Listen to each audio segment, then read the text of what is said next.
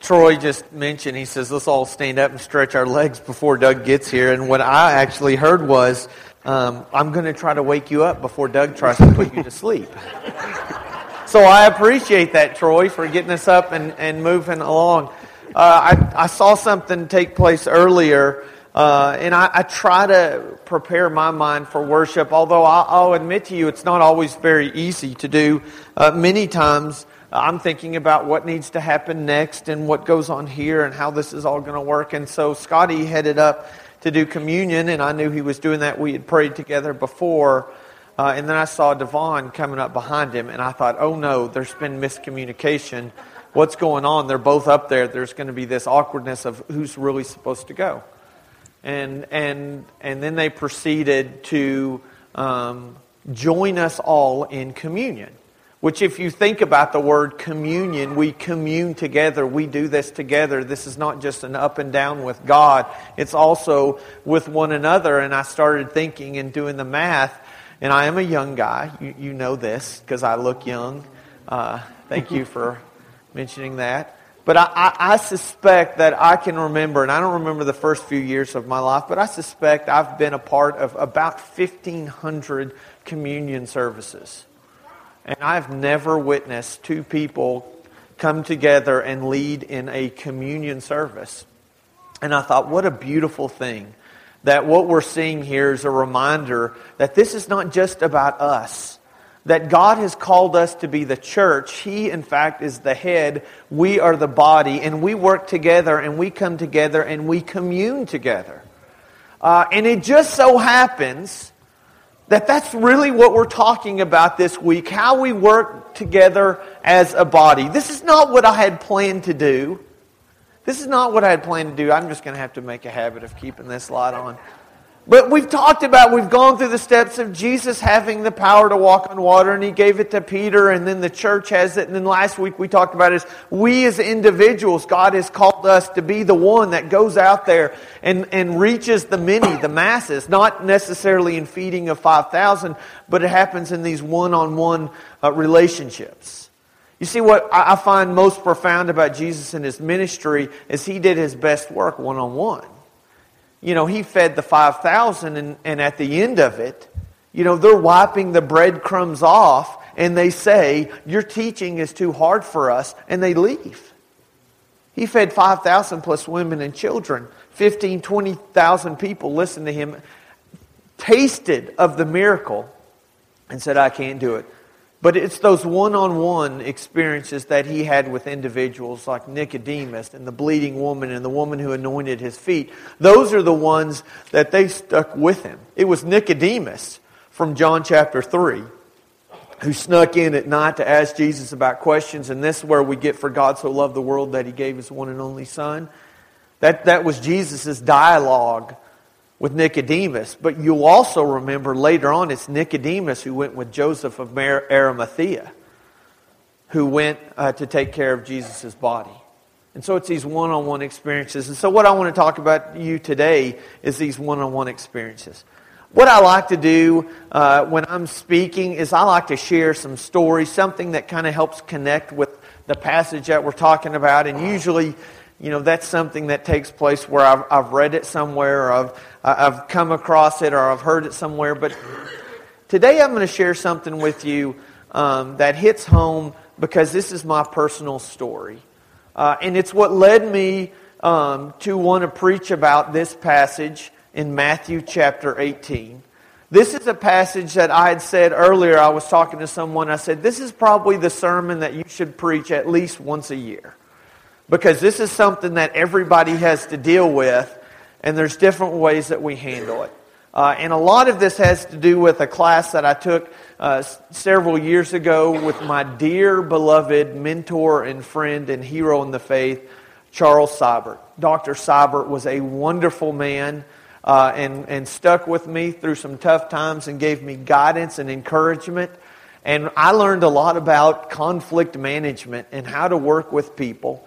And the, and the verse that you need to find to look at when you're dealing with people and you're dealing with problems is Matthew chapter 18. that's the first place that we're going to go to. I'm going to reference some other places, but I'm just going to kind of bear all of this out right now and tell you what happened this week that led up to this point.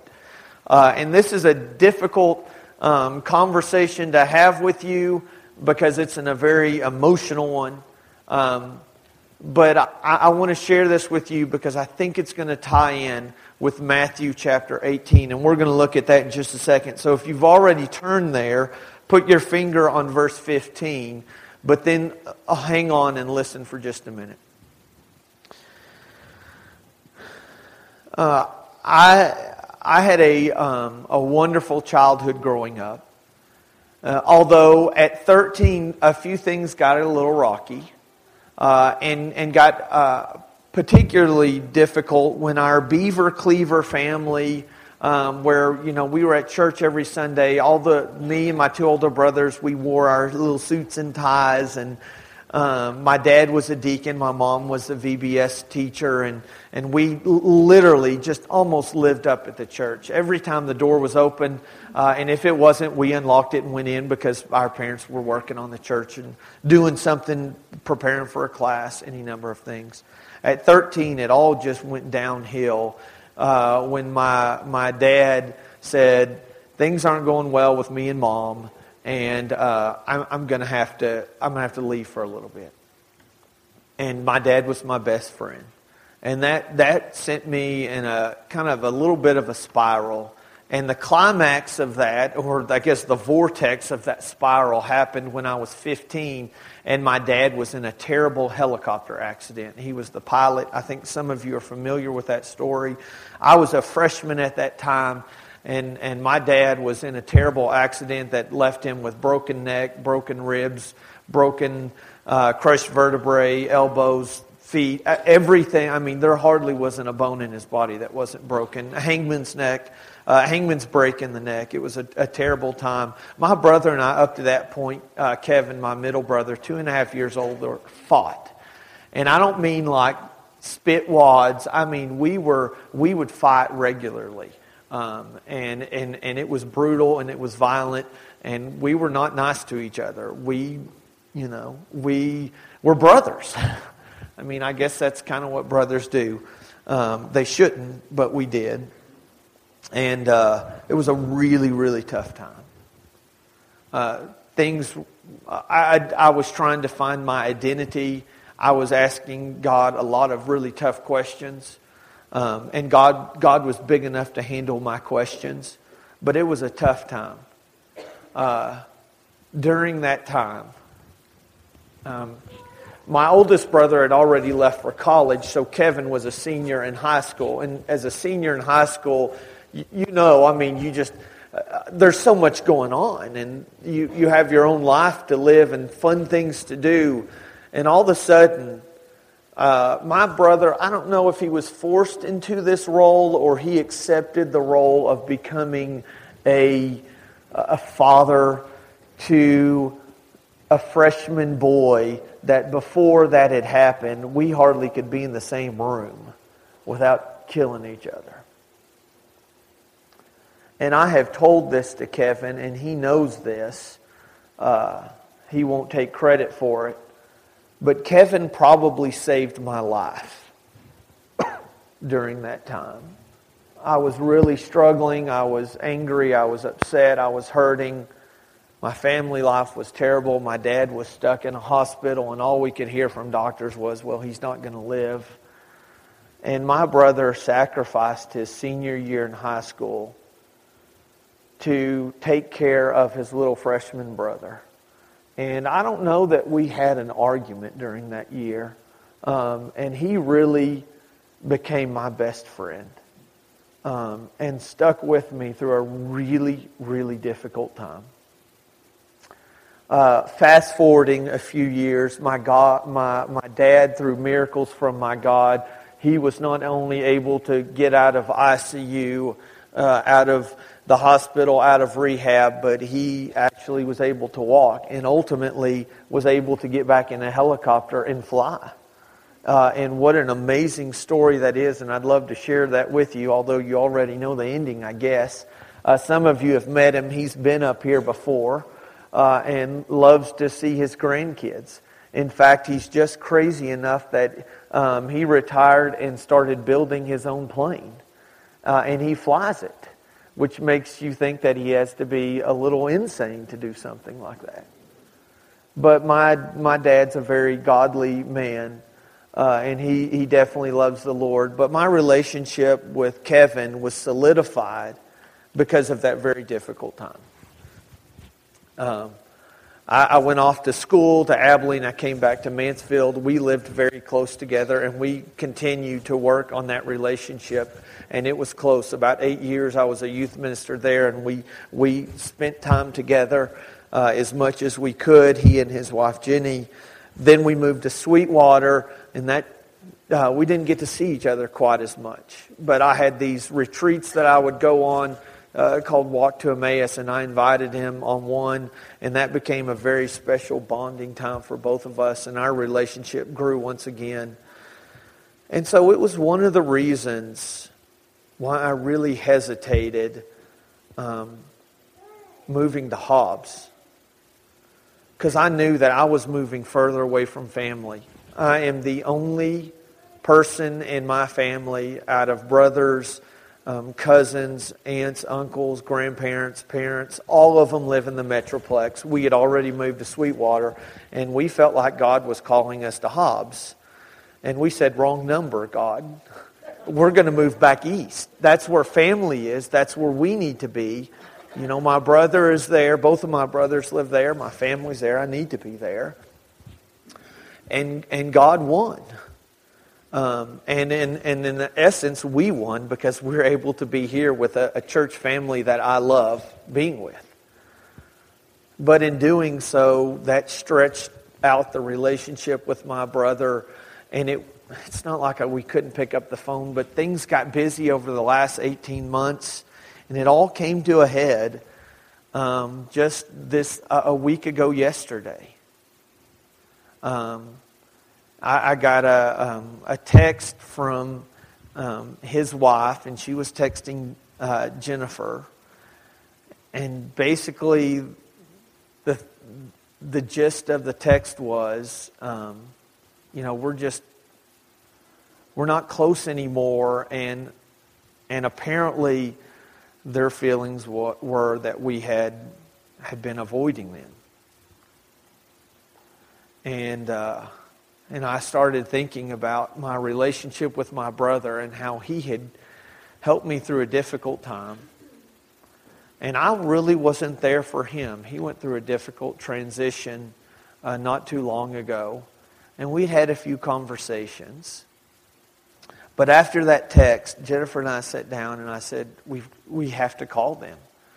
Um, and I was heading off to Midland and for a mission trip, and we had some other things going on. She wasn't even in town, so we kept trying to three-way call them, and it wasn't working out. And there was a lot of anxiety, a lot of anxiousness in this phone call, trying to figure out why did they feel that way? Why, why did they feel like that? But we knew that we had to have that conversation. We knew that we had to call make that difficult phone call and say, okay, let's, let's really talk about this. Let's figure out what's going on.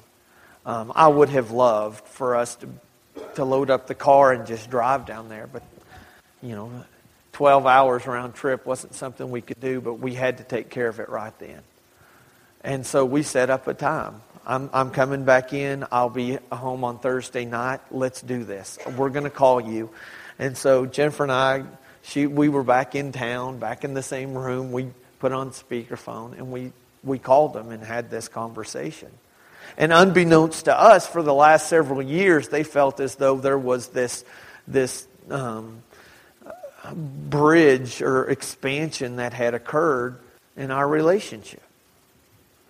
And from the, by the fact that we couldn't come in as often as we would like to, they kind of surmised that maybe we didn't want to come in quite as much as we wanted to. And that maybe we didn't care being around them or being with their kids. And none of it was true. None of it was true. I love my brother and I would do anything for him or his family. It, it would not be a hard decision if I had to, you know, to, to take, you know, a bullet for my brother or give him my, my kidney or whatever I could do for him. I mean, I, I just, but here's the thing. He didn't know that. He had forgotten.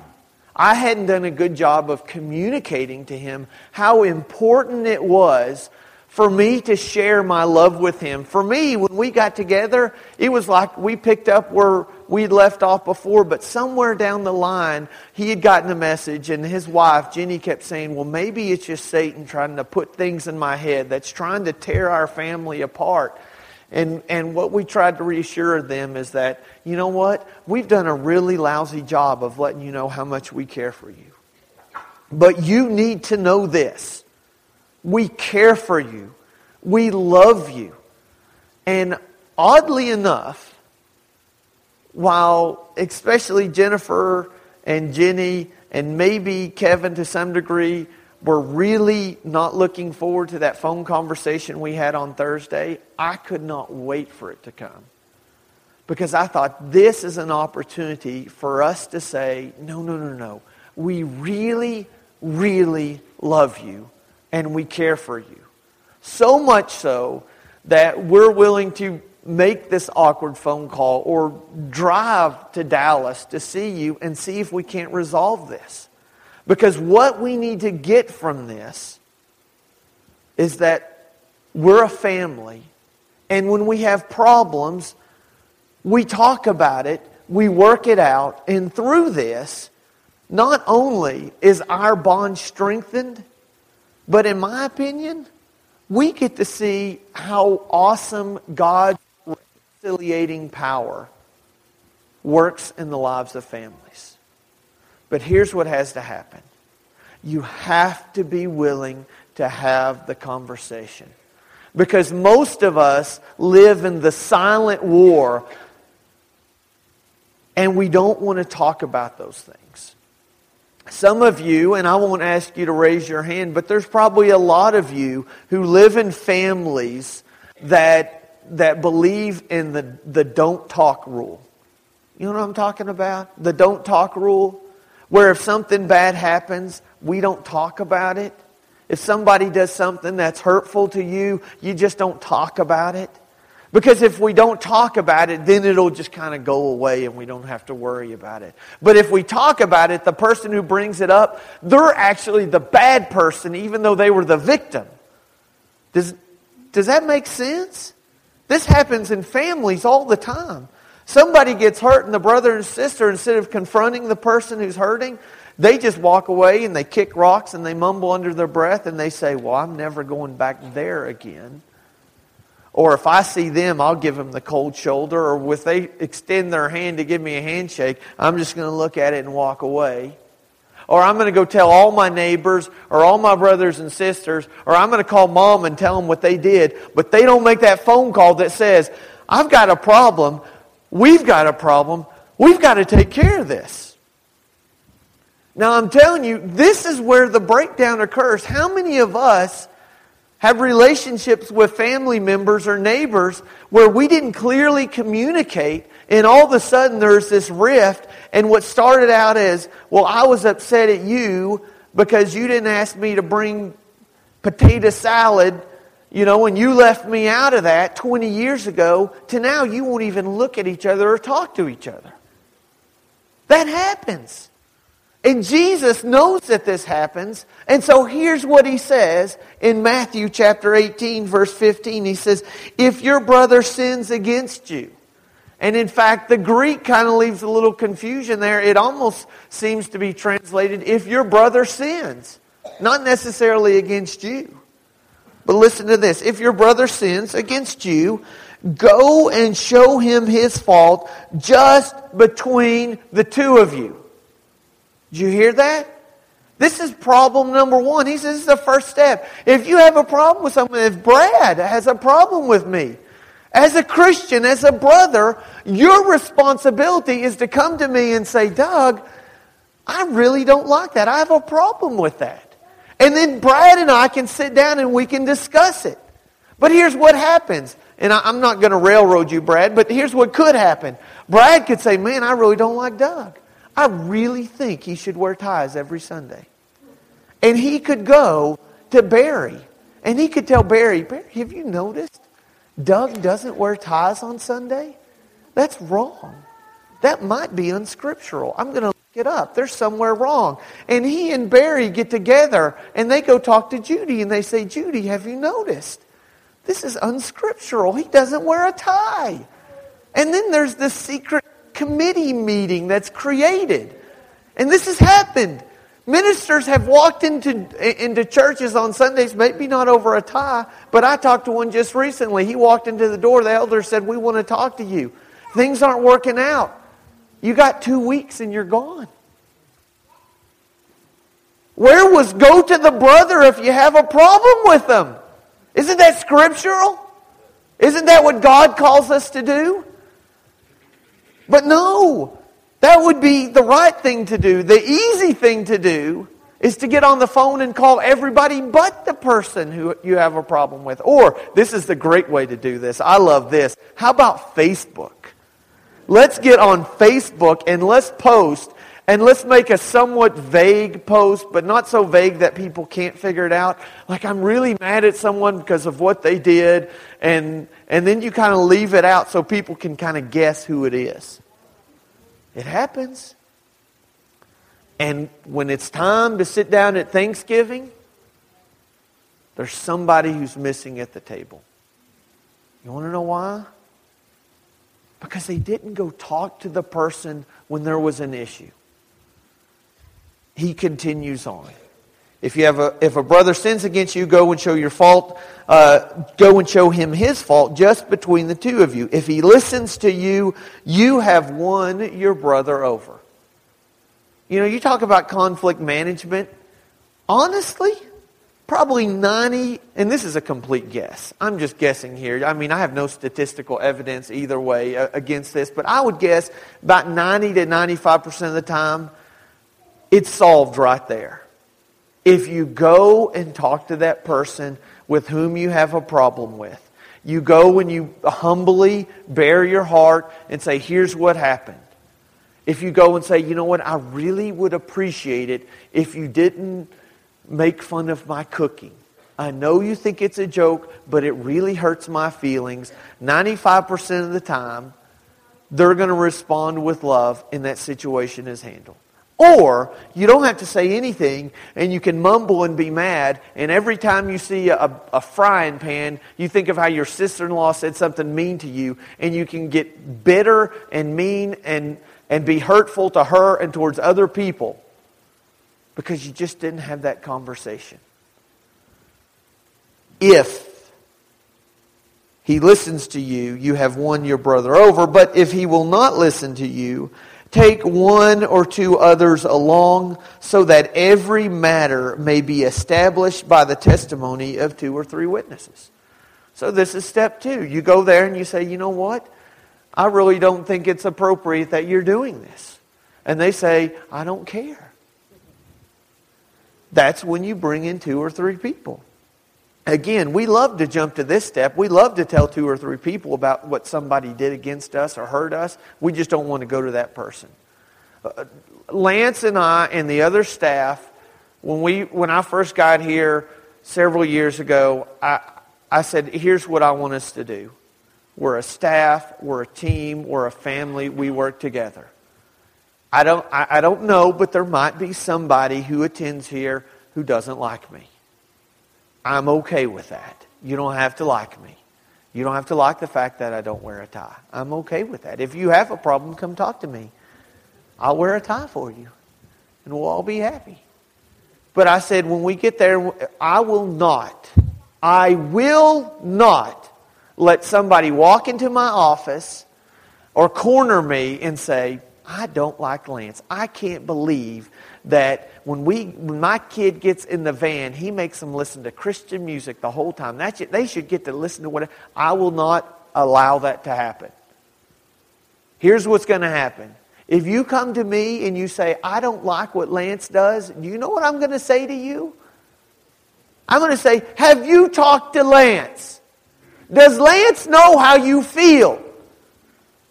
Because if you're not willing if to be the person who says we're going to follow the Matthew 18 model, then we will continue to be a people who gossip and backstab and live bitter, angry, unchristian lives because we aren't willing to go to the person in love and talk to them. If somebody has a problem with Lance and they come tell me, my first thing is, have you talked to Lance? If they say, no, I haven't, I'm going to say, you go talk to Lance. If you can't go talk to Lance, I will go with you and we will go talk to Lance. And we will pray about it and we will lovingly talk with him. If we need to confront him, that's what we're going to do. But the right thing to do is not to come tell me how you don't like him and then walk away. And I looked at him and Carol and Burnell, and I said, I expect the same from you. There are going to be plenty of people who don't like my sermons, who don't like my hair, who don't like the way that I talk, or the fact that I keep referring to this place as Hobbs, Texas. and your response to them is when they come up and say, I really don't like Doug, I have a problem with him. Your response is, biblically, you grab that person and say, Go talk to Doug for the last year and a half, two years. The brother that I love more than anything, both of my brothers I love, but Kevin we have a close relationship with. I had no idea. They said for the last couple years we sit around at the table at Christmas time and they said they felt awkward, like that we didn't really want to be there. And I said, I, I have no idea where that came from. We love you. We love being there. We love your children. But because we didn't have that sit down conversation, these little things that they misread, these misperceptions that they had, became the reality. And they honestly believed that we were trying to avoid them because we didn't want to be around them. You have to be willing to go to that person in love and have those conversations. But if he refuses to listen to the th- two or three witnesses, tell it to the church. And this is where it gets really tough. And if he refuses to listen even to the church, treat him as you would a pagan or a tax collector. That's pretty tough, isn't it? These, these, by the way, are in red. I just want you to know that. This is the words of Jesus. This is what he says how you treat someone. You go and talk to them. If they don't believe you, you bring two or, two or three more witnesses. If they don't believe them, if they won't listen to them, then you take it before the whole church. Now it sounds pretty harsh. We're jumping back a few decades, but that happened quite often back in the 50s and 60s, didn't it? I visited with a young lady in, uh, not a young lady, she was a much older lady in Sweetwater. And she said her kids uh, refused to walk into a church building. And here's the reasoning. One of them was just out of high school. One of the other was in high school. They were going to a church. They'd stopped going for several weeks, a, a couple months, and they got a letter from the church that was disfellowshipping them because they weren't attending. And they said, you know what? If the church won't let us in the door, then we don't want to be there. And that was about 40 years ago. And neither one of our kids will go into a church because a letter they got that says, You've been disfellowship. We don't want you anymore. Well, was it biblical that a group of people be disfellowship for something they did wrong? Yes, it is. But there's a couple steps in between that didn't happen, did it? You got to go to them first. You have to talk to them. You have to be willing to say, let's handle this. You know, we're living in a society that doesn't like this type of con- uh, confrontation. You know, we want everybody to be happy all the time. In fact, uh, Scotty just told me this morning I'm, I'm kind of in a little trouble because I, I put in the, the, um, the bulletin that our kids, before we go to Pine Springs, we're, we're going to have a brown bag which means that we're going to have, you know, put our lunch in a, well, in a brown bag. A, a bag that's brown. I, I don't know. I mean, that's always the way it's been. But apparently, Seattle, Washington says, well, you can't call them brown bags anymore because that's, that's bad. That's hurtful to a group of people who would take offense to the fact that it's a brown bag. I don't know. If it was a red, I would call it a red bag or yellow. I don't, but we've gotten into this thing of, well, let's just make everybody happy. Uh, and we are way past time. And I got to stop, but you, you can come talk to me later on, and, and we'll work this through. But I, I want to encourage you. God does not call us simply to come down here and live and follow his, his rules and His laws and say everything is okay. We live with people.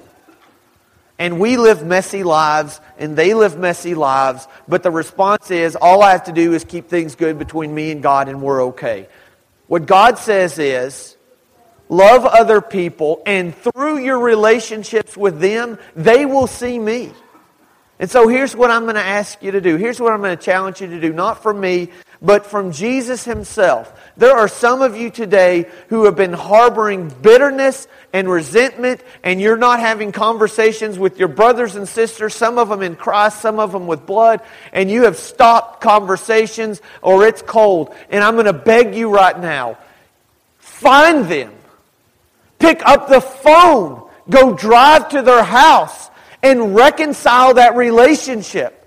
Because when you can bring that back together, what they see is God and His mighty power and His forgiveness working through our lives.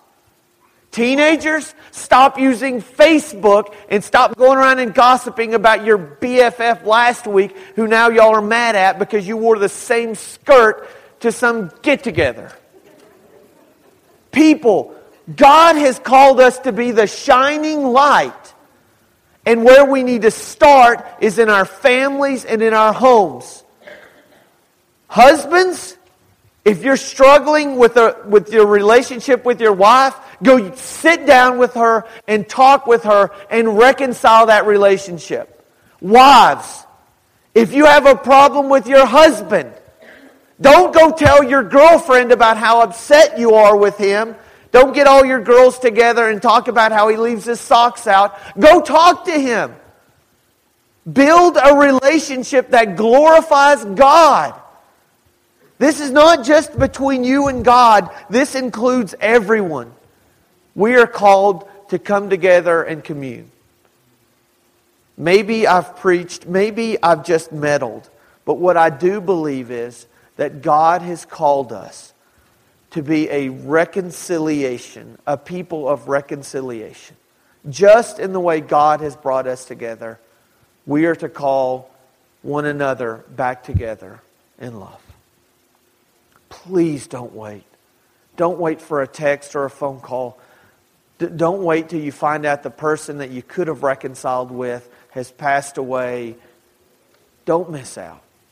Make today be the day that you glorify God through your relationships with people. May God be glorified as you make that phone call, drive to that house, as you pick up the phone. May God be glorified. If there's any way that we can serve you this morning, we want to encourage you to come and be reconciled to God, one who calls you back into relationship. If there's any way that we can help you this morning, please come as we stand and sing.